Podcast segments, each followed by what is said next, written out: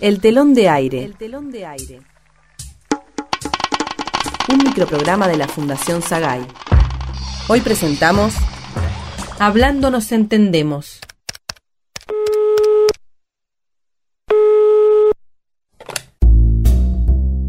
Ve- ve- ve- Verónica, te, te, te, te, te dejo. No, no, te, te- te- te quiero. ¿Cómo que soy co- co- contradictorio?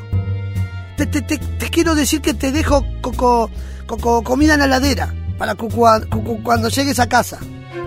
Pe- Pero si no me dejaste te- te- terminar de hablar. Y claro, así entendés cua- cua- cua- cua- cua- cualquier cosa. Y te, te, te, te, imaginas cua- cualquier cosa.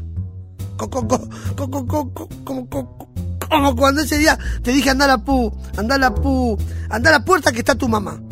Me dejaste la caca, la caca, la, caca- la cara roja de la caca cachetada que, me pegaste. O la otra vez que que que que, te dije que el perro estaba mu, que el perro estaba mu, que el perro estaba mu- muy cómodo durmiendo en nuestra cama. Y antes de que terminara te pu- pu- pusiste a llorar co- co- co- como una nena. No, no, no es co- co- co- como vos decís, que, sabes lo que, pienso. Lo que, pasa es que vos hablás por, por mí. Decís lo que, lo que, vos crees que, que- que- yo estoy que- que queriendo o pensando. Claro, que sé que tengo una di- di- di- di- di- dificultad pa- para hablar. Ve- Verónica, no po- po- podemos seguir así. Te, te, te- te- tenemos que buscarle una solución a esto.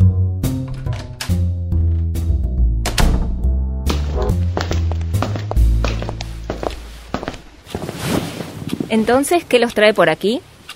En, nuestra papá, en nuestra pa- pareja tenemos un problema impo- impo- importante. Co- co- co- co- como se dará cuenta, ta- ta- ta- ta- tartamudeo al hablar. De- de- de- demoro en terminar mis frases. Y mi, mi mu- mu- mu- mujer... Doctora, Miguel no logra terminar sus frases. Entonces, como lo conozco de hace años, sé lo que piensa, sé cómo actúa, casi siempre sé lo que va a decir. Yo intento ayudarlo y termino yo sus oraciones. Ajá. Efectivamente, eh, veo que hay un problema de tiempos de habla. e- e- e- Ella es muy impapa- paciente. No, no, no soy impaciente, doctora, soy práctica. Si ya sé lo que va a decir, ¿para qué esperar más tiempo que termine? Sé que le cuesta mucho esfuerzo decir muchas palabras y por eso lo ayudo. Miguel, ¿hay situaciones donde usted puede hablar más fluidamente? Claro que hay situaciones donde habla. No te digo de corrido, pero rápido, sí. Cuando se junta con los amigos, por ejemplo, ah, ahí sí, palabra tras palabra, risa tras risa. Pe- pe- Pero Verónica, si, si to- to- to- todos mis amigos son ta- ta- ta- ta- tartamudos como yo, Ha- ha- hablamos todos a la misma velocidad y nos espe- pe- pe- esperamos entre todos. Usted debe saber, Verónica, que todas las personas con alguna dificultad para hablar, como en el caso de Miguel, ven incrementada esa dificultad ante situaciones de tensión, de nerviosismo. Ah, claro, ahora la culpa la tengo yo. No hago más que tener oídos para él y boca para él. Estoy atenta a cada uno de sus movimientos e intenciones y hago un gran esfuerzo en anticiparme para que él no tenga que forzarse. Resulta que ahora lo pongo nervioso, lo tensiono. Este tratamiento no tiene sentido.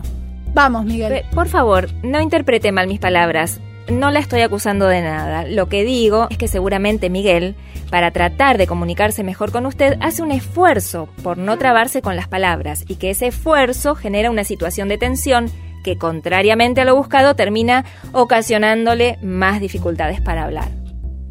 ¿Desde cuándo tiene este problema, Miguel? En realidad, esos son, en realidad esos son dos pro- pro- problemas, doctora. Ser, tarta, ser, tarta, ser tartamudo y que, que- que me interrumpan al hablar. Ambos los su- su- sufro desde que empe- pe- pe- empecé a hablar. P- Primero mi madre, lu- lu- luego la maestra, después, después mi esposa. Ajá, ajá. Acá estamos ante otra situación. En realidad usted, Miguel, tiene un problema de sumisión a las figuras femeninas con autoridad, y eso lo expresa en el habla. ¿Usted quiere decir que mi, que mi ta- ta- tartamudez se debe a, cierto te- te- te- te- temor a las mujeres? Algo más complejo que temor. Se debe a una reacción inconsciente de sumisión a la figura femenina.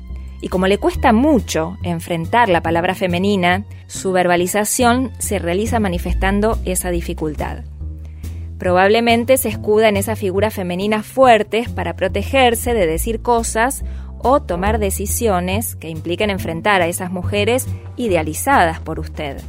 El día que supere esa sumisión seguramente no tendrá problemas para hablar de corrido.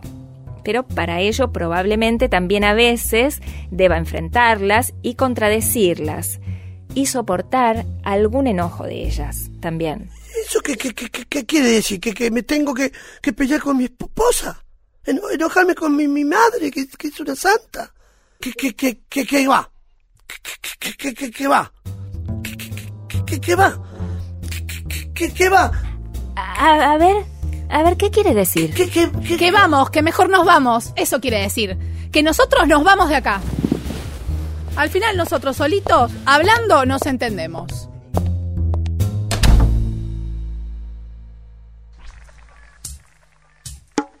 El telón de aire, el telón de aire. Escuchamos Hablando nos entendemos, con las actuaciones de Marcelo Fernández, Melissa Freund y Mariana Malamud. Guión Marcelo Panero. Dirección de actores Marcelo Cotton y Lidia Argibay. Asistente de producción Gabriela Pérez Menéndez. Locución Guadalupe Cuevas. Operador en estudio Adolfo Schmidt. Edición Marcelo Cotton. El telón de aire. Un microprograma de la Fundación Sagay. De los actores para todo el público. Una producción de narrativa radial www.narrativaradial.com